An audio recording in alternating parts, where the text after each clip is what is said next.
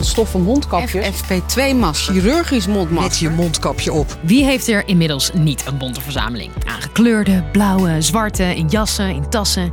Sinds dit weekend zijn er nieuwe regels en zegt het kabinet. Willen we het gebruik van medische mondmaskers aanmoedigen? En voor het eerst gaat het over het type mondkapje. Stoffen-exemplaren mogen bij het afval. De regels en opvattingen rondom mondkapjes gingen de afgelopen twee jaar als een yo-yo op en neer. Het is ook wel eens geweest in het begin, nou dat hielp dan niet, mondkapjes. En dan hielp het wel weer. Waarom voegt het kabinet weer een nieuw hoofdstuk toe aan het mondkapjessaga?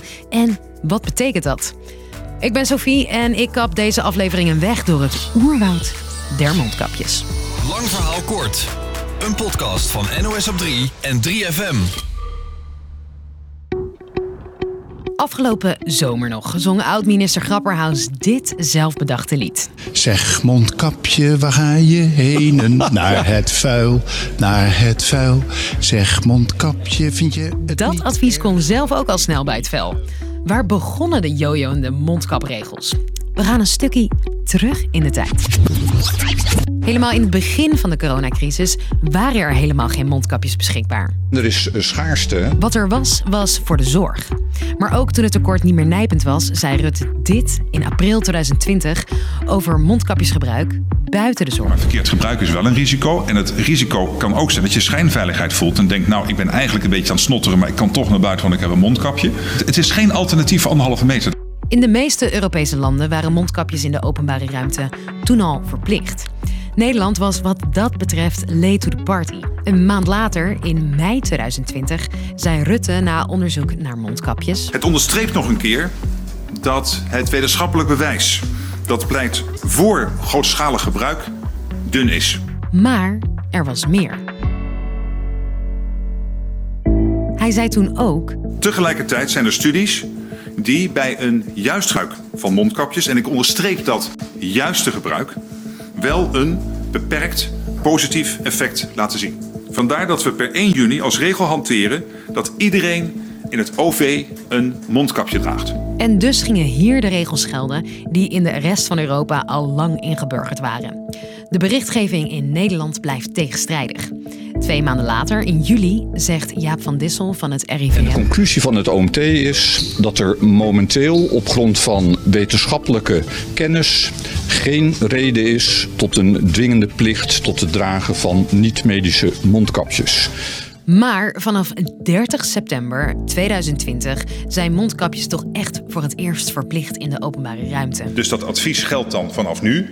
Aan wettelijke eisen zijn ze niet gebonden. Dus ging Nederland massaal aan de knutsel.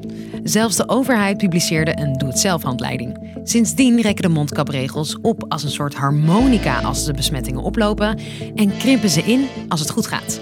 Zoals afgelopen zomer dus. Nog één keertje deze dan. Zeg mondkapje, waar ga je heen? Dat was overigens van korte duur, want afgelopen november werd de mondkap op sommige plekken, zoals supermarkten, weer verplicht. Maar nog steeds bestaat er verwarring over hoe goed ze nou eigenlijk werken. Eind december vroeg het ministerie van Volksgezondheid daarom om nieuw onderzoek.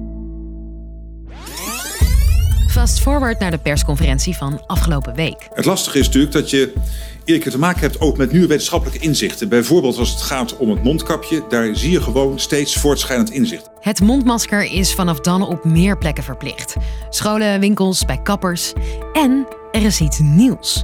Het kabinet adviseert nu voor het eerst over het type mondmasker. En dat kan het best een medische zijn. Nou ja, ik vind het wel een beetje ver gaan. Je hebt gewoon een normale mondmasker voor en uh, dan moet dat voldoende wezen. Volgens het kabinet niet dus. Een medisch of chirurgisch mondmasker is bedoeld om uitgeademde lucht te filteren. Het beschermt dus niet de drager zelf, maar de omgeving van degene die het masker draagt. En dat doet het beter dan een lapje stof. Hoe weet je nou of je een medische hebt? Nou, het zijn niet die FFP2-maskers, je weet wel, die op een koffiefilter lijken. Die beschermen de drager beter dan als je een medisch mondkapje draagt, maar ze zijn na een uur of vier ademen uitgewerkt. Op sommige plekken in Europa zijn ze wel verplicht. Bij ons gaat het om die vaak blauwe kappies. Aan de buitenkant kun je niet zien of ze medisch zijn.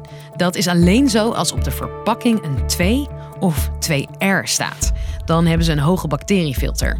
Die met 2R zijn ook nog eens spatdicht. Mondkapjes zijn onder meer verplicht op scholen, zoals hier. Goed, ja, natuurlijk zal het voorkomen dat we daar studenten op aan moeten spreken. Ja. Er zijn eerder boetes uitgedeeld voor het niet dragen van mondkapjes. In het OV alleen al zo'n 12.000. Hoe de handhaving nu gaat lopen, is onduidelijk. Dus, lang verhaal kort. Voor het eerst zijn er regels omtrent het type mondkapje dat op sommige plekken verplicht gedragen moet worden. Dat is een nieuw hoofdstuk in het verhalenboek van de mondkapjes, waarin de regels afgelopen twee jaar nogal eens veranderden. Nou, ik ga kappen en uh, dit was weer een LVK'tje. Wat geleerd, morgen weer. Dit was